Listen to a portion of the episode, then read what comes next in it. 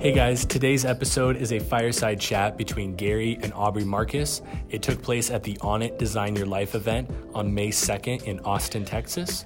We really hope that you get the value out of this episode. Enjoy. The man himself, Gary V, founder, C E O of Vayner Media, VaynerX. Come on out here, Gary, let's do this.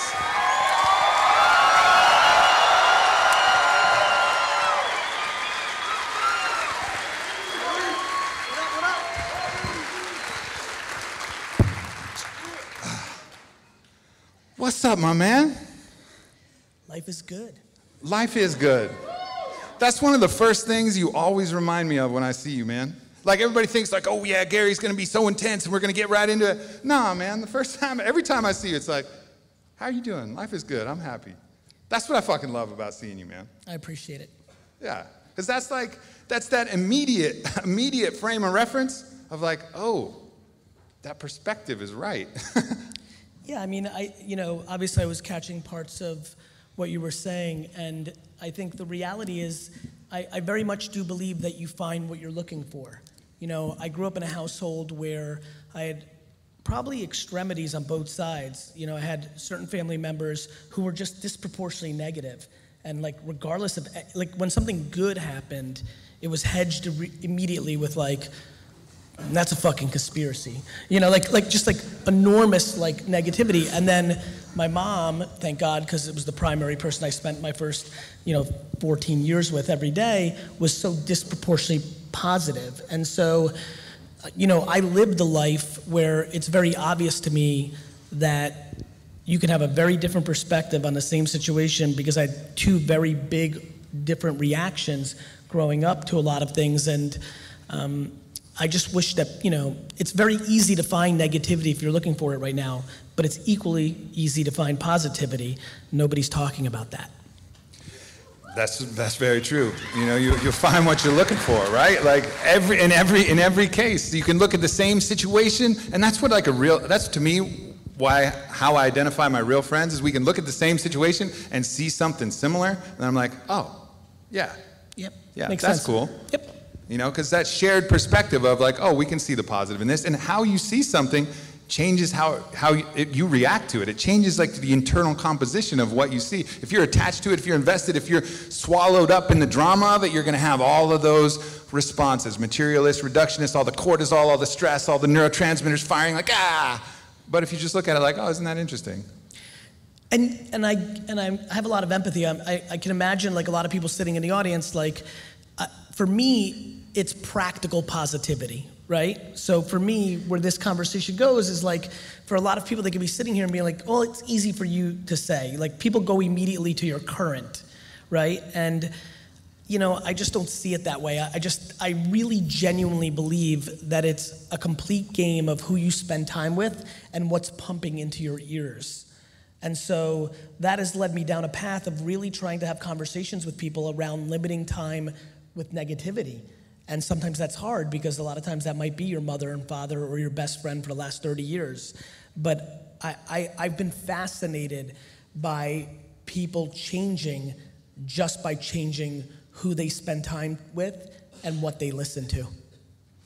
Yeah, one of the things we were sharing today on the podcast is you mentioned, you know, those people who might be those more negative forces. And you had some really pragmatic advice on how to handle How do, how do you handle those situations, you know? Yeah, I think people get crazy. They hear something like this, like, yeah, fuck it, I'm never talking to my mom again. And I think, you know, that's not necessarily what I'm saying. I think there's there is a process. Um, but but I do think, we were talking about friends, and, and I do think a lot of times, you know, you sometimes wake up, especially in your kind of, call it seventeen to thirty-four-year-old world, and you kind of look around, you're like, fuck. You know, I'm looking for something a little bit different here, and this group of friends is about this, and that's fine. And how do you like make that transition? I think some people get hyped off a one-minute Gary Vee video and like try to like leave their friends behind. I'm trying to context that with, I'm like, you don't need to go that serious. A, I think you should have that conversation with your friends about, hey, I'm like looking to mix this up, and like, you know, hanging out all day and smoking weed and, and, and playing Fortnite's rad and all, but like twenty-four seven, you know, I want to mix it up. And so I think that So I, I think that first you have that conversation with your homies and say, look, I'm looking to do this. You know, a third of them are gonna be like, cool, me too, and they were just waiting for somebody to say something. And, and then another third you might be able to convince over time through the process. And then another third might just been great friends for a certain part of your time.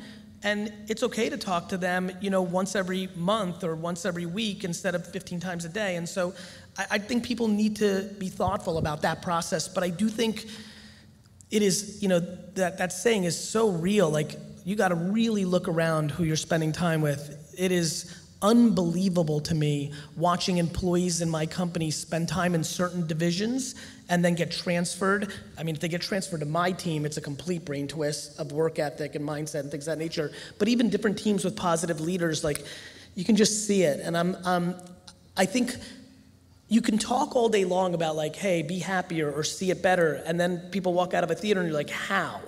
And I think the biggest thing that is tangible to me is, the fuck are you watching?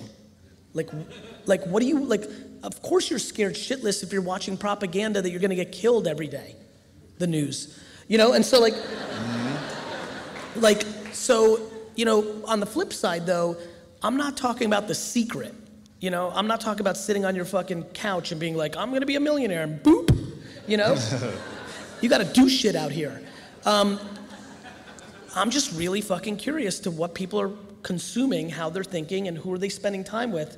And there is no coincidence that certain coaches in sports have tremendous programs. It's because it is an atmosphere within four walls, and the players change, but the results do not as much. Obviously, there's variables, and I do think that's mindset and structure and, and the general theme. And I'll be honest with you, negativity is way too loud, and positivity is way too quiet. And so if you're sitting in a theater tonight and you're also happy, fucking share that point of view, because the ones that are unhappy are sharing at scale. Yeah. And, and I apologize, and if you, and I appreciate that, and if you ask me, you know, and I'm not sure if this is, you know, rewriting history, but intuitively, I do believe the reason that I've gotten dramatically louder in the last three years, four years, five years, is I feel a sense of responsibility as somebody who genuinely is happy to share that. And and I, I do think it's a responsibility, you know? And so I'm on that kick, and I'd like you to join me. Yep. And one of the things that people might mistake when they when they perceive you, they might think like, well, you're always working, you're always doing something. But the beauty of what you're doing is you love what you're fucking doing. Like, you really love it. Like, if you're, it's like you're playing poker, and if you're only playing poker for the pot, you're probably gonna have a shitty life. But if you love playing poker, if you love that feeling when you turn those whole cards over, and you love that feeling when everything's there, then you're probably gonna enjoy yourself. Especially if we, when you turn those cards over, you're fired up when it's three seven offsuit, right? Yeah. Like, to me, you have to love your game even when it's not going your way. And I think the thing that I've come and realized about myself is, wow, when it was when I was seven and it snowed and everybody went to go make a snowman, like, I genuinely wanted to go get a shovel, ring people's doorbells, and make six bucks shoveling something. Like, that was fun for me, and it wasn't about the money. You know, it just really genuinely wasn't. I mean, and so, yeah, I mean, I'm, you know, my hobbies are side businesses, like the K-Swiss collab, Empathy Wines, like this sports card kick that I'm about to get on. These are these are my these are these are my skiing. These are my golfing. These are my Burning Man. Like, I don't, you know. Yeah. So like, so that's and and and so when I, you know, I made a video the other day and I was like, you know, kind of was asking the audience, like, why do you want to go to Coachella? And people got mad at me. They're like, Gary, what the fuck? Like, relax. Like, and and I wasn't judging Coachella or you going. I was just asking a simple question. Why are you going?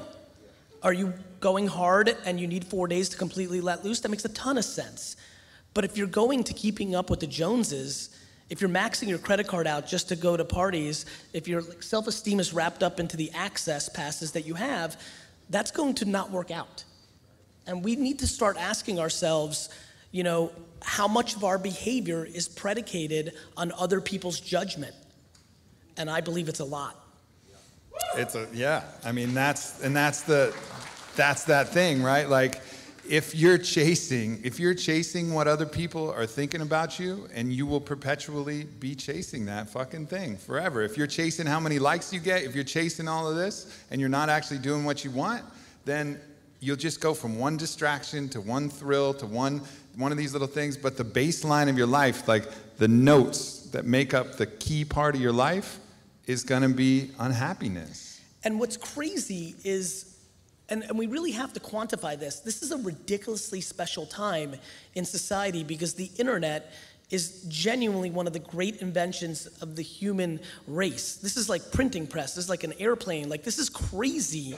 We haven't quantified it because it's hard to be contextual when it's your life. But this is a remarkable time where it is actually practical to start careers or, or create dollars that subsidize your overhead of living a life around things you genuinely like. Yeah. That is super unheard of for our grandparents' generation. And, and so for me, my, even when I look back at some of the themes, and I've been getting hit up a lot about the first book I wrote, Crush It!, which, you know, I wrote in oh eight, came out in oh nine, like, I wasn't thinking about writing a book. That, you know, I was doing wine and putting out, you know, wristbands and t-shirts, and that was my life. But like, it hit me like, holy fuck, this is crazy that you can start, like, if you love Game of Thrones right now, your ability to start a, an, like an unbelievable media empire around analyzing Game of Thrones and making fifty-nine thousand dollars a year off of ad revenue and selling hoodies and things of that nature, it's real. And to me, that's insane. The problem is everybody's trying to like start a company that's gonna do a trillion dollars. And and we, we just need a, we need a massive, massive reset on what success is. And I think happiness, genuine happiness, not acting happy on Instagram, needs to be a starting point. Yep. And to do that, you gotta, you gotta unlearn a lot of programming. You know, you gotta unlearn a lot of things, because there's, when you make that- Real quick up, real quick, maybe. You're right, that is the norm. What I've had to do, and this is why I jumped in and I apologize, something I realized is I've had to maintain what I've learned. Mm-hmm. Like I, like people ask me all the time, like, what do what you read, what do you watch? I'm like, nothing. Like I spend so much, I mean, I, I always wondered why I was such an atrocious student, right? Like I was an atrocious student, not like bad. Like the way I got into college was I got a postcard in the mail and I filled it out. You know, like, like, and and something make something very early in my life triggered. I, I don't remember how I thought about it, but there was something that I knew that like this was fake and this was real, and and basically for the last fifteen years, all I've done is tried to preserve, you know, what yeah. I had. You know, instead of unlearning, I've tried to maintain. I think the great fear I have is to become a caricature of myself, right? When you start having this, so like the accolades or getting the negative comments all kind of don't affect. I just stay in that zone. And so for a lot of people, you know, people are confused. People think success, you know, changes people. I think it exposes people. I think money and fame exposes you. You know, now everybody knows you're a dick. And so I, um, I think, yes, people have to unlearn, but I do think there's a solid segment in the audience and watching that needs to maintain. And I think a lot of people, I've watched a lot of people get some micro internet success and get real confused real fast, like they're somebody. A lot of people getting high on their own supply, you know? Mm-hmm. And, um, and I think they're making a mistake. Well, if you swallow that conditioning, swallow that validation and take it in, so you've been, you've had the discretion to not engage, not gorge upon those same feasts that most of us had. Well, if you have feasted on it, the unlearning is like the vomiting back of all of those things that you've swallowed, all of those things that you've greedily taken in. Ooh, I got a little celebrity for this. Ooh, I got a little bit for this. And so, yeah, expel that and then stay true to that fucking note, that song that is your song, And that's what really you're talking about, is just resisting the urge to gorge upon these feasts that are now provided, which is your own personal sovereignty. It's your own personal responsibility to do that. I think, I think it's a hard truth that people need to realize, that a lot of people are just still actually still stuck in high school. You know? Like I think, I think people would like to think at thirty-eight and fifty-four and sixty-three that they don't navigate their life based on what popular kids say about them, but unfortunately that's not true, and you're conditioned to that so early. Um, peer pressure is fucking people up. Judgment, judgment is rampant. Judgment's always been rampant, but now it's being typed out, and you can see it in perpetuity and at scale, and so people need to get quiet. People need to start figuring out how to get quiet and creating a self-worth system within their own mind that that isn't required validation from the outside. And I think once you can find something that you enjoy to do, that's a really good place to go for that on the professional kick. And once you can find people you enjoy, that's a really good place to go on the personal side. So look, I think, I think the thoughtfulness of the tone of this talk, maybe it's because of kind of the way you guys started this show, but it's, it's very much, I think I use a very um, natural showmanship, high energy, Jersey personality. But if you look carefully underneath the cursing and, and the excitement and the energy, I'm, I'm very into these very basic truths that I think are quite meaningful. And yeah, man, I'm very, I'm grateful. I'm grateful for my happiness, and I'm grateful that I see how happiness is manifested in others, and I'm desperate to over-communicate this conversation. Yes, sir. Amor fati, love what is, love your fate, love where you're at, you know? I mean, I think that's the, that's the lesson that, that we can all take. But when people hear that, they confuse that with a lack of ambition, right? Mm-hmm. Like, I'm outrageously content. I've said it a lot of times. I haven't said it recently, so I appreciate you bringing this up. I used to say a lot in interviews that, like, if some weird genie from the future just sat here and was like, this is it, this is it, right this moment is the height of every success for you, and now it starts to taper off and decline, I'm grateful for the process, you know? Yep. And, but that, so I'm content, but I'm hungry as fuck. You know, like, there's so much I want to do. I want seven point seven billion people to interact with me. I want to win seven Super Bowls as owner of the New York Jets. You know, mm-hmm. There's a lot of things I want to do. You know, yeah. but uh, but I'm also equally content. Yeah, that paradox is false, and that's what the theme of the speech was. You're good where you are, but you can do more. You can yeah, do better. You can keep right. you can keep reaching, right? I and it's that. It's only in holding both that that happiness, which is always ours, which is our birthright, will actually be recognized. And the other thing, the other thing I referenced this earlier today as well, you know, it's also okay to change your script. Like, secretly and, like, darkly, I, like, kind of weirdly hope in eleven years I wake up one morning, I'm like, I don't want to buy the Jets anymore, and just, that's that. Like, and just throw that curveball to the market, and I was gonna be like, fuck, Gary, you got me so invested in this, fuck you. I'm like, sorry, going to capture rare frogs in fucking Sri Lanka.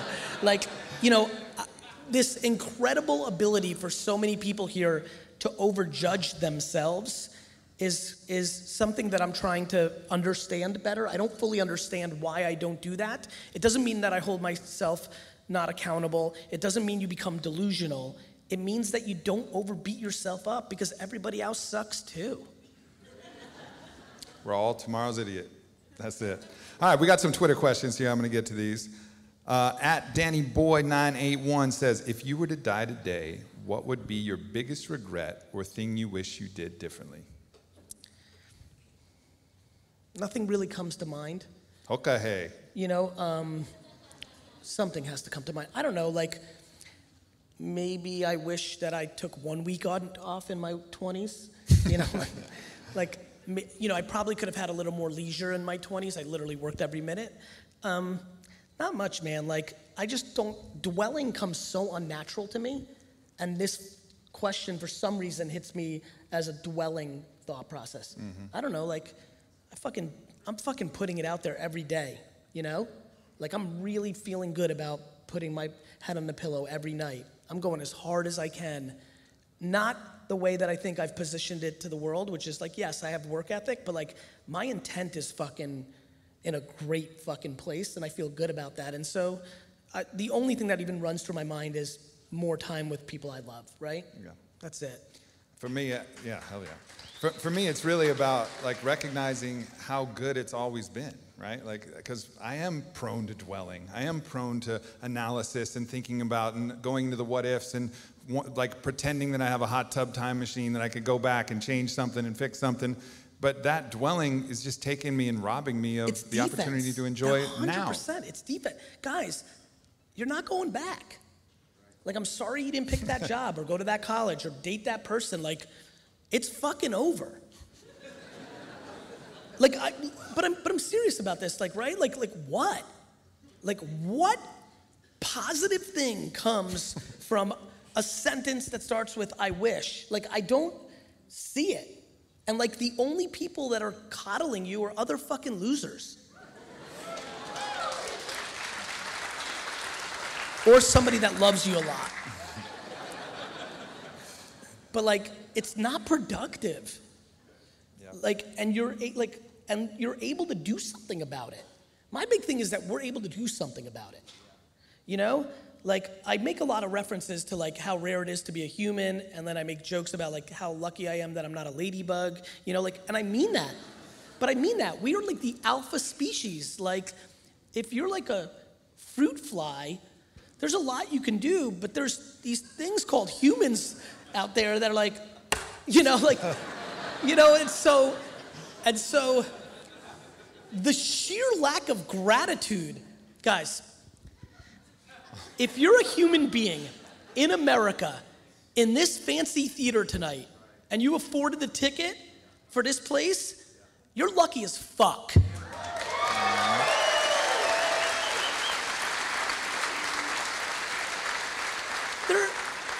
There are young women in like third, fourth world countries in cages being trafficked. Like, do you, do we understand, like, where is the complete and utter, I literally, like, I bring this analogy up a lot. It happened again today. I watch people yell at baristas because they gave them the wrong fucking milk of the fucking moment. They're like, I said oatmeal milk, dick. They're buying seven dollar coffees and they're mad about the milk. We've just lost complete and utter perspective of how we like we just lack gratitude. You're fucking alive and you're capable. Go do like nobody cares about your fucking problems. They have their own problems, asshole. Mm-hmm. Like like I don't know. I mean it. It's it's it's such a bad use of energy. Yeah. Right? Like if you don't like it, fix it. Like we com the lack of accountability in the system right now, like social media, delete Instagram off your phone. If it's ruining your life, it's free. I'm confused out here. I really am. Huh?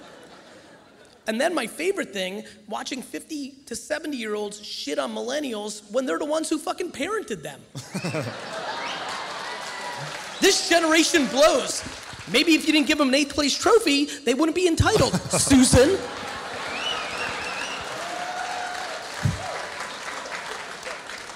Yep. At Multitude twenty-seven. If you, if you two had to reverse roles, what would be the first moves as C E O of the other's business? Oh, that's a great question. um, God, that's, I don't know enough about your business, but what I know for sure is what I love about looking at a new business is trying to understand if there's somewhere where I can take the I P or the energy and deploy it in another category, right? Like, can this brand be an incredible, you know, conference business? Could it expand into, obviously with the food products, the proteins, and the and the weights, like there's natural places where it sits, but can it be turned into a media company, right? Could could Onnit be the Gimlet of the of the world that you play in with forty-four shows, which creates a media empire that gives more leverage to sell product? Mm-hmm. um, yeah. Yeah. All good ideas. I think, you know, what you're doing so great is you're, is you're telling stories, right? So if I was to switch roles, I'm just going to tell stories from my own unique lens and my own perspective. You know, that's really what media is about. Media is about telling a story. And the more veracity, the more truth that you put out there, the more raw and vulnerable and real and honest you are, like the more people are going to pay attention. People's bullshit detectors are on point these days. Like, we can tell. We can tell when you really don't have and you're really faking it. Like, and, and more importantly, even if we can't tell, the truth will come out in the end. Like, like there's just no hiding. We were talking about that today. That was a really interesting thread, talking about privacy and everybody's concerns about privacy and how actually the lack of privacy might yield a positive result. I believe that. I believe that we're in the early stages of a very interesting century where all of us realize that it's hard to hide, which then changes our behavior in the macro, and that a lot of the shortcomings are predicated of the shadows of our society. And I think the relationships with each other around so many of the issues that we spend all our time judging each other for evolve in quite a positive way, though a very painful way, because we just have to realize that truth. I think it's been interesting for me to watch people become aware of so many of the shortcomings in society, and I'm like, where have you been? It's that they've chosen to consume only certain information from one place, and what the internet has done is exposed a lot of different conversations, and I think it's quite healthy. There's no way to fix something until you're exposed to it, and so, um, yeah, I really think the lack of privacy is one of the great things that could happen um, to humans. And that's with the understanding, because where people go with lack of privacy is they think like the government now owns it, right? Like they have control, or the companies now have control. Um, I just don't see it the same way as people on this issue. I think, I think there's a lot more control, especially in countries like the United States, that you have, and I, I think it's offense versus defense. It's, you got to look at all the benefits versus the negatives. And it's, it's, you know, as we've all been saying, it's, you'll find what you're looking for, right? Like if you, if you really want to get stressed out about the fact that you mentioned some water filter and then you're getting ads for a water filter, well, that's just fucking convenient, actually. Like, great. I, I do now have guys, water filters I've coming to me. I've never been happier with ads. I want to see ads that are relevant to what I talk about and what I click on. Like, why do I want to see ads of shit that I don't want? Like, like people take things into philosophy. Like watching all the people post on Instagram, like fuck Facebook, I don't use it anymore, makes me laugh. Like, do you, like, what are you doing? Don't you understand? Like, it's just like people take these stances, and just hypocrisy is at scale, and, and lack of self-awareness is at scale. And I think these conversations matter. And also, like, people don't even know what the fuck they're talking about. Right? They're like, Gary, Facebook. I'm like, yeah. They're like, Cambridge Analytica. I'm like, cool. What's Cambridge Analytica? They're like, I don't fucking know. Like, the Russians? You know, like, like people, every, this is why I've really stopped. A lot of people, the biggest compliment I get in the comments of my content is, Gary V, you say the same shit. I'm like, mm-hmm. Yeah. I sure do. There's like eighteen things I know. There's like seven things I believe. And I'm super fucking proud of it. Instead of like pontificating about shit I don't know. Like, one of the things is I've become more educated in different things through my life. I started realizing how little I knew about other things. And it's made me progressively more quiet about those things. Because watching people talk about marketing or wine or the New York Jets makes me laugh because they don't know what the fuck they're talking about. Yep. All right, we got some live questions. So let's, uh, let's hear what you guys have to say. My name's Joseph. Uh, Aubrey, respect. Gary, love you, man. Thank um, you, bro.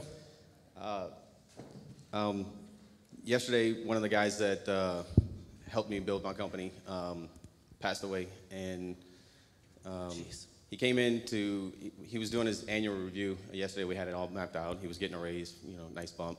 Uh, he was excited, but um, he, he never actually made it. Um, so. Um, So sorry. No, it's all right. The question is, um, you speak that live life to your fullest, don't complain, you have no reason to complain, um, one life, one ticket, you know, uh, but you also say that you don't, you don't give a fuck what anyone else thinks, says, um, but you're most scared that if somebody closest to you passes, uh, uh, scared shitless. That, that, that's your ultimate, right? It is. Um, this isn't necessarily like that. But it's the closest you've But felt. It's the closest that I yeah. think I've ever came and across. And my question is, like, you're right, we will die. We will, um, but what do you, what will you do when it happens? You know, you're gonna appreciate this answer. I'm not sure, right? I think it's crazy that you just asked that question off of what I just said, because because I really like talking about shit that I know, and I, you know, I just haven't had one of those eight to nine people. I've had some very good friends not too, too long ago past and things of that nature, but not not the people I talk about in the content that I'm putting out. Not literally the eight to ten closest family members I have and the two best friends I, you know, I haven't had that yet, and I don't wanna sit up here and tell you. My, my intuition is that, that I'm gonna need to like adjust, because it's so much of the operating system of my life that I'm probably gonna take it hard, or because I condition myself on a daily basis to prepare for it. Maybe I'll be more prepared, I'm not sure. Um, here's what I would say, there is no right answer. Everybody here needs to mourn in their own way, and if people need to go off the grid for a month, then that's what they do, and if they need to just go back to work the next day. I, I don't like to give advice or judge on things like this, because I think, first of all, everything is personal, but this one specifically just feels like uncomfortable territory. You do what you feel is right for you, and But but what I would do is, and this is what I think all of us would want for the people we care about, is if something like that happened to me, I would want that the people closest to me would use that as a reminder of what's going on out here, and to do whatever makes them happiest and go at it the hardest they can, because there is a time clock. I think a lot of what A lot of what you do to prepare for that moment is living in the richness of being with that person and contributing and giving and sharing, so that you have no regrets and that you know that you've spent as much of that quality time and energy and connection and presence as possible with every person, because it may be the last time you see that person. But you'll never achieve that, right? You just we it's just not how we're hardwired, right? Like yeah. it's just like it's just not. We Until are, you get a reminder. That's right. Until you get a reminder like this, like when my grandma passed, my grandma who's tattooed on my arm, right? Like. She passed away, and she was Sorry. my grandma. She was like, I knew that there was gonna be a time, but I didn't expect it then. I didn't expect it so soon. So the only thing that I was thinking about was like, I was just fucking frat partying every weekend when I could have gone out there and spent a little time talking with my grandma, spent, just carved out a little bit more time, not radically changed my life, but just like a little bit more time.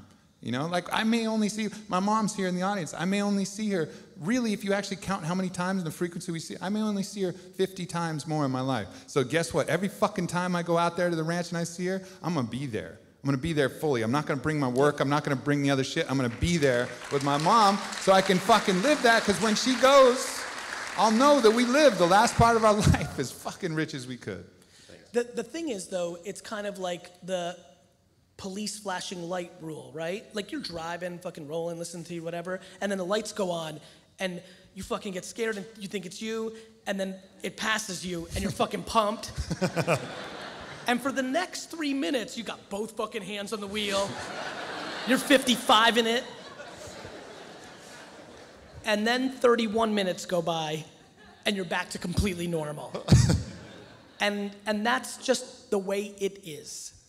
And that is where we all have to live in complete humility. Look, I am desperately ambitious in leaving an obnoxious legacy.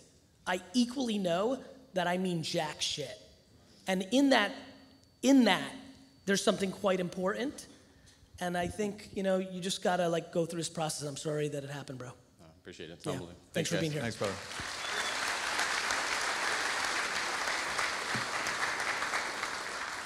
Hey guys.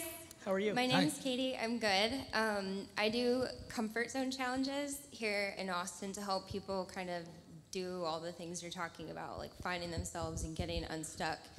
And um, Gary, I wanna say thank you so much for directly addressing parents, because I know a lot of people laugh when you talk about statistics about people still living in high school, but in my personal experience and with the therapist I talked to, like ninety percent of people are actually still trapped in their childhoods. and it's not funny because they're shaming their children. You're preaching. Yeah. Like I am, I am super about this subject, and like I'm making a lot of, listen, I read my D Ms and emails. I'm making a lot of parents uncomfortable out there, and that's probably the thing I'm most proud of in the world. Amen. um, and so I would love, so May is actually Mental Health Awareness Month, and so my question is, what do you see as like the responsibility of leaders, and especially men like yourselves as C E Os of companies? What like what is the boundary of where like you create an environment to take care of and to foster growth in your employees, and then like what they're responsible for for growing on their own? Um, and then I'm also interested in, in what impacts have you seen with implementing Claude Silver as the chief heart officer in your company? So I'll take that. So uh, the second part, like everything, when you when you create something like a chief heart officer, you're telling your nine hundred employees, like we really, like this is not H R, right? Like I I use communication and and strategies and packaging and merchandising to get across points, and so. Uh, I'm unbelievably proud of like the culture inside of Vayner, and I think something like that maneuver has really helped. And like Claude spends her time on the offense, not the defense, and H R is usually defense, right? Like we're literally looking at Slack channels where people make a snarky comment about something and investigating it if that's actually like a, a somebody who's like actually frustrated about something and using that thing. So like we're really in it. Um, the impact is enormous. As far as the, and I'll let Aubrey answer for himself, as far as the responsibility, I think that's a very scary line that I think a lot about, which is I'm passionate about accountability. I think the unbelievable vulnerability in our ecosystem right now is people not being accountable for themselves, are looking for C E Os, companies, other people, personalities, government, like just looking for somebody else to address something. That doesn't mean that there isn't a responsibility, but it's a slippery slope, and I think everybody calibrates it differently. I take a lot of responsibility. As a matter of fact, the biggest issue I have as an operating uh, kind of executive is I think I create entitlement even though I hate it. I really do, because I don't like negativity, because I do kind of always look for the bright side, because I do see an employee and be like, okay, maybe, oh, they're in accounting, but they suck at math, that was a bad idea, but maybe they can do this, you know, like I'm always on the offense of that, and it does create a little bit of entitlement, and Vayner had a little bit of a rough patch three years ago where I had to really let go of a significant thirty, forty people because I needed to reset, and it was painful, and everyone was like, fuck you, Gary, you said it was family, and I was like, look, like my ultimate responsibility is to keep this thing alive, otherwise you're all gone. Like, and so I think that there is a sense of responsibility, but I do think the thing that we need to beat very loud is that people have to be responsible for themselves as well, because there's an enormous amount of confusion around that issue. One of the way I look at it is I try to run a positive balance in the bank of reciprocity, right? So, and when you do that, you just give first. You just give every opportunity first. And then you see and you observe and you see what comes back. And so like for us, we're always giving every opportunity. Okay, meal plan, cool, we got that. Okay, shake credits, cool, you got that. Okay, you can get all our stuff. Okay, you can go to my ranch, my personal ranch in Sedona and work with some of the healers I know out there. Cool, you can do that if you want. Like we got all of these different things that we're offering. And then the people who are taking that and taking it with gratitude and then receiving that and feeling that and feeling that gratitude, they're gonna push back so much more in their own effort and their own ethos and that own Onnit that they carry in their heart. And so that's the way. And then if it doesn't come back, then you have to take a look and say, either talk to them and be like, hey, it's not coming back. You know, what's going on? How you feeling? And then other, otherwise, then the spirit and the ethos and the health of the organism, as Gary was saying, has to come first, and you have to have that discretion. This is a keeping up with the Joneses issue. Parents use their kids as product to look good to other parents. Yeah. Yeah. This is a keeping up with the Joneses issue. This is why I'm on it. People like, like you should go to this college, like because they want to look good. Like this is a very important conversation. It's very important. So what do you think that we can do to like encourage parents to actually do their own work? Keep putting pressure on this conversation. And, okay. and humans can only do their part. I'm not crippled by anybody picking up what I'm putting down. I just keep putting it down. effort. Thanks, guys. Thank you. Hey, Aubrey, first off, thanks for putting this on. Um, Gary, since two thousand seventeen, you and Evan, either you or Evan, have been a part of my uh, daily process for getting things going, so Thank thanks you. for all that you do. Um, I saw um, basically from uh, your vid videos, the me possibly the message of staying away from political issues and social issues, not getting too caught up in that, um, just so that you avoid the negativity. But at the same time, I'm not really a type of person that can just ignore social injustice. I understand. So um, I was wondering what advice you had to kind of, like, as far as balancing that. Put it out. Like, there is no balance. Like, like, if you feel compelled to talk about something, then you should. And I think I address a lot of political and social issues in a way that is trying to fix the well instead of the what I think everyone's doing, which is trying to fix the sink, right? And so, like, like, and and back to everything else, which is everybody should do their own framework. So I don't think you should shy away from engaging on things that you're passionate about just because of the negative recourse. Um, Uh, for me, it's it's not that I'm putting it out there because I don't want to deal with the negativity. I get negativity on every single post of content that I put out in the world. It's that I think people are on tilt and are doing nothing productive. There's a lot of my friends who are super socially liberal like I am putting out stuff on Twitter, and they're Twitter superstars, but they're not doing anything in real fucking life. So I think we all have to do it our own thing. But if you think you can make an impact by putting out content to the conversation, then you should do that. Thank you. You're welcome. Yeah, you gotta, and just and just make sure that it's if it's your fight, if it's your fight and your lens and your unique perspective and that thing that you can see that other people can't see, like, the cause needs that voice. It needs that perspective. It needs you, you, you, you, but you know what's to share that. But what's happening right now is people are trying to change other people's minds. Like, what, that's what's happening right now. And like that, I don't think necessarily, if you look at the data and you give a shit about this the way I do, I don't think that's happening through seventeen Twitter conversations back and forth with individuals fighting about it. It's, we're, we're, in, we're in second grade mode right now as a country, which is fine. I actually genuinely believe it's the beginning of a very good thing. Um, but that's one man's point of view. You need to do what's right for you. The negativity is a minor collateral part of it. Thank you. You're welcome.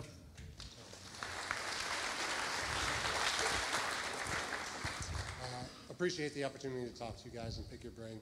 So my question is, how do you prevent loyalty um, from diminishing your human value? So quick thirty second backstory is, I wanted to launch an online business, and I began to work with a small business um, a little over a year ago. He quickly became a friend, a mentor, and I'm beyond grateful for what I've learned. But at the same time, I knew I was gonna have to pay my dues. So for the last year, I've done everything from clean the toilets, to take out the trash, to run the social media account, to write all the emails, to create our two biggest products.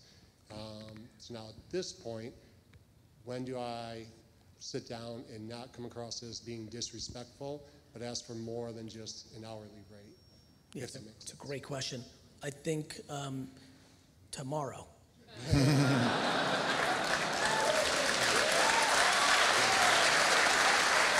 And, and I'll tell you why. Even just by the respectful demeanor and the way you ask the question, you're in a great spot. You're not overly emotional. You, you, you don't have this massive resentment built up yet. It sounds like you're going to be able to articulate it in a very fair way, and then you're going to learn what's happening on the other side. And if you don't get the answer that you want, then you're very capable of moving on and doing something else. Yeah, this is something you're going to learn about your mentor. Like, is he worthy to be your mentor? And a real mentor would see that value and see your heart and see the work that you've done, and it's going to be an easy conversation. This thing that you might have been putting off might just be him not being aware of it. He might go, oh yeah, you're right, totally. Or, and he may not. Or super hard. Like the amount of people, no, no, I mean it. No, I mean it. No, I mean, the amount of people that have come up to me and they're like, Gary, I've done this and this and this and this for you and I deserve this. And I'm like, cool. And I've done this and this and this and this. And as a matter of fact, I'm going to decrease your salary. Makes me feel good. It's going to be good or bad. But at least you'll know. Yeah. At least you'll know. Yeah. right? At, by the way, that's the right part. The reason it's tomorrow, at least you'll know. Because whether it's good or bad, both are better than what you're doing right now. Woo.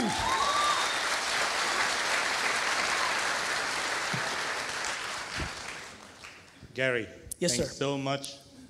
An Egyptian, Middle Eastern founder over here for a tech startup.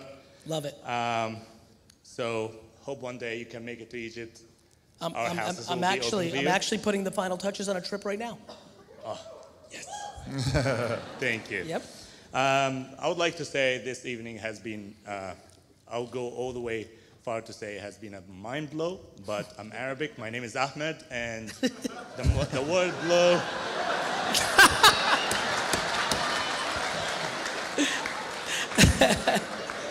uh, go ahead. The word blow would not go very well. I got well it, I got it. I did not write that joke. Understood. um, So as I said, a startup founder of a tech company in the fitness industry, by the way, Aubrey, I would like to get your feedback on that. Um, we built a mobile app that serves both market and uh, service providers and consumers. Two-way marketplace. Uh, we, yes, uh, uh, two-sided market. Um, we are focused on the uh, low to moderately active individuals. So, um, but the targeted market, the low to moderately active, requires patience and long drive. Uh, you have to create a relationship and so forth. Um, so the question is how to stay on course with investors as an early stage startup when everybody knows that you've got something legit in your hand, but investors are pressuring you to actually. We didn't take any funding yet. Everything has been self-funded, but they are pressuring you to start monetizing. Take money from people that won't. There's a big confusion. Elaborate. There's a big confusion in the market right now, which is the only way to get money is from venture capital. Find a high net worth individual that so disproportionately believes in you, and she or he has no interest in the capital returning tomorrow. Guys, venture capitalists raise money from other people and then try to make the twenty-five investments that they've deployed against go as fast and as hard as possible to return the fund to give them leverage to raise the next fund. That's in the best interest of the V C, not in your business. Raise money from people who don't want returns tomorrow. So that's a challenge because for somebody who just landed over here two years ago, still learning things, moving from between cities, but you're and trying being to build, told. You're trying to. So, I get it, but you're trying to bu build a business on your terms and create this incredible success story. That should be a challenge. Absolutely, I'm. I'm not disagreeing. No, no, I know yeah. you're not. I'm, yeah. What I'm saying is, yep. you, you know what I mean? Yeah, it should be a challenge. But let me promise you this: if you go and raise money from a venture capitalist, you will be in C A C and L T V and Excel sheet yeah. and bullshit metrics world for the rest of your fucking life.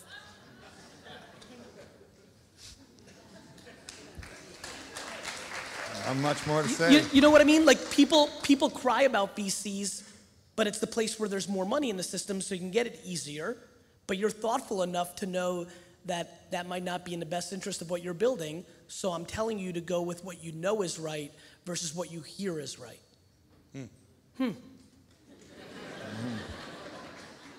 I believe that. All right. Uh, one selfish uh, request and one selfless request. I will start with the selfless. Um, ten months ago, I did a very stupid uh, uh, business move uh, that caused me to go all the way to like lower than the ground. But anyway, um, it started uh, making me feel like I need a C O O. Okay. Uh, put the word out to the world, one hundred forty-eight C O O applied for the job. One of them traveled, he's a Fortune five hundred C O O, uh, traveled all the way from Chicago to uh, Austin, paid for his own uh, flight trip, stayed in a hotel, and then have been traveling back and forth from Chicago to wow. Austin because he doesn't want to ghost me, sleeping on an air mattress. Um, this guy, you have started a move um, that I truly believe in um, due to where, uh, how I was raised. What if admiration uh, becomes the, uh, uh, the framework of success? Um, I would love, and it will make my life, not only my day, if you can host him for the Good People's Day in your show. Next year? It could be next week. I will pay for his... You mean, but the Good People Day is April third next year. It already passed. You mean for that, or just well, have him on? Well, just have him on, because his, his story is just wonderful. Done. I mean... I mean, that was a double win. He's gonna be on, and now, since your life has been made, you should have no pressure living the rest of it. Yeah. Thank you. Yeah. I'm sorry, sorry to take, more, but I will, I will try to be quick. The selfless request, what somebody like, uh, like myself needs to do to stay around you or shadow you for a few days. Um, fine. Done. Yes. Thank you, brother. Aubrey, can I ask you a question? Um, uh, one more question, sorry. There's like, uh, yeah, there's nah? too many people and not okay. enough time. Let's move. Cool. You All fucking right. won here, dude. Yeah. Thank you for the question, man. Hi, Gary. This is my first time coming, but uh, I'm a high, high school student, so I'm gonna graduate uh, in June. But uh, I have, I always have a plan to do. But my parents, they don't want me like to give myself a chance, and they always want me to go to college. And I try and ask them for time, like to do something. Mm-hmm. But they said like uh, they want me, to, like they want to see the result of what I'm doing quickly. And uh, they always like forcing me to go to college and. Uh, and stuff, and they said like, if I really want to do my own thing, they want me to go to college and at the same time work on my plan. Okay. And at the same time also want me to help them with their business. And I said I couldn't do that, so what would be like advice you would give like us? You, sh you should go do your own thing. But like my surrounding, they just like so forcing me to do what they want me to do instead of giving but, me a chance. But they're not in charge. They're only in charge if you're using their home and their money. Okay, and plus my mom, she was like, she said that I am disappointed her because of my choice. Of course, because she's using psychological pressure for you to do what she wants. Yeah. Yeah. Yeah. Mm-hmm. The only thing you have to figure out is if they have any leverage. The only leverage they have is money, shelter, and psychological warfare. Yes, I'm living with them, so yeah. What's that? I'm living with them, so. Well, if you're gonna wanna go do your own thing, you're gonna have to move. And you're not gonna have to, you get, like, here's my big thing with kids. Like, as you can tell, I'm very pro you, but if you're gonna go do this thing that's disappointing them, then you can't take from them either, because then you're being spoiled. So if you feel so passionate about this thing that you wanna go do, go do it. But don't expect them to support it, because they don't believe in it. Yes, they don't believe in it. So no. Go stick it in their face.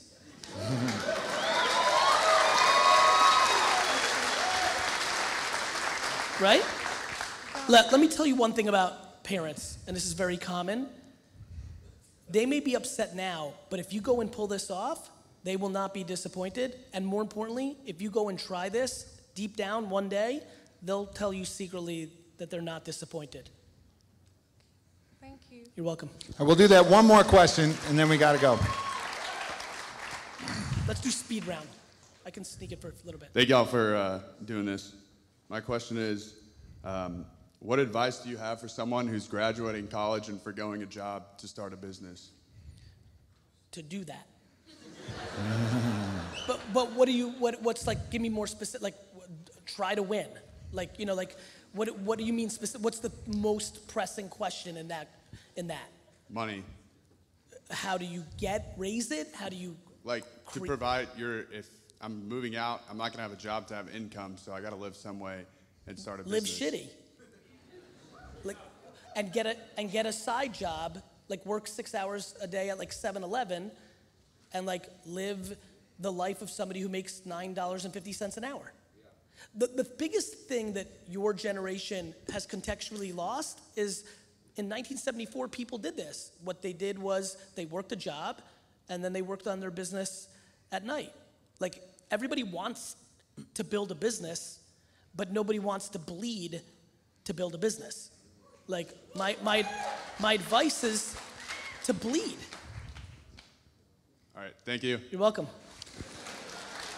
Hey, Gary. All right, this is really the last question. Okay. Maybe one more, though, right?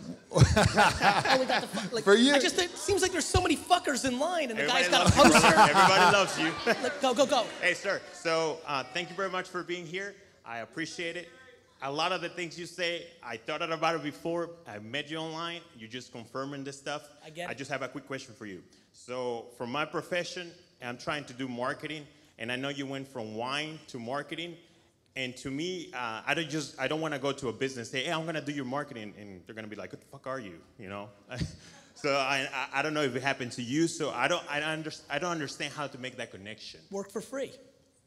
Then they'll say, thank you very much. Yep. That works. I appreciate it. Hey, I have a gift for you, brother. Thank you. Real quick on that. Thank you, bro. You go, it was a very quick, thank you. It was a mm. very quick exchange. I mean this. When, when you're trying to figure out how to make a transition into something new, and you don't have the audacity or maybe the insecurity to make that transition, like, who the fuck am I? Why would they do this? Work for free. Everyone's so, like, everyone's demon, a lot of subcultures have demonized work for free. Don't work for free. It's not your worth. Well, your worth is zero when nobody wants to pay you. So work for free. It is a very, very, very good thing. And it that's works. How you get better, too. That's how you become the person that's irresistible to the person who will pay you. Is by becoming the master that you, you gain you need the skills bat. From getting free. You need an at-bat. Yeah. Like, what's that?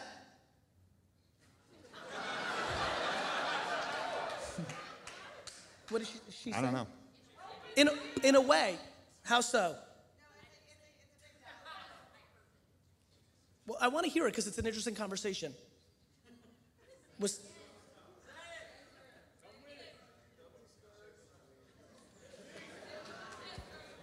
Go ahead. Gary Vee, I'm, I'm so fucking bummed because I've been following you from two thousand nine and, and you know, uh, when I, I first saw you with Tony Robbins' uh, uh, Business Mastery. But, you know, I have no questions, man. I, all I want is just a picture with you. You got it. Talk before they kick us out. Oh, Gary.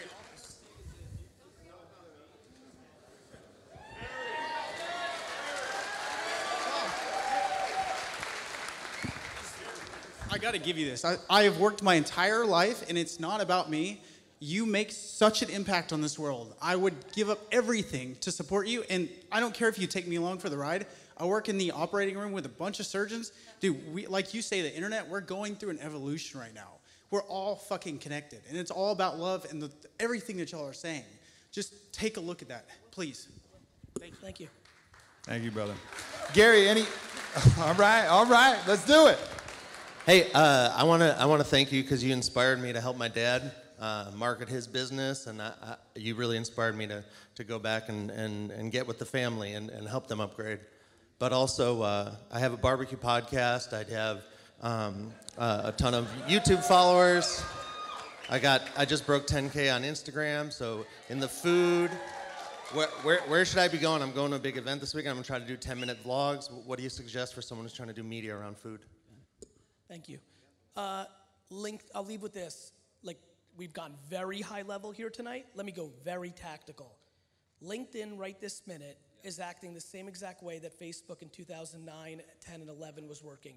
You could post about anything, not just business stuff, and the organic reach is ridiculous. I highly recommend that every single person tomorrow puts their first post on LinkedIn in video or written form. I think you will be astonished by what happens. Austin. Yeah.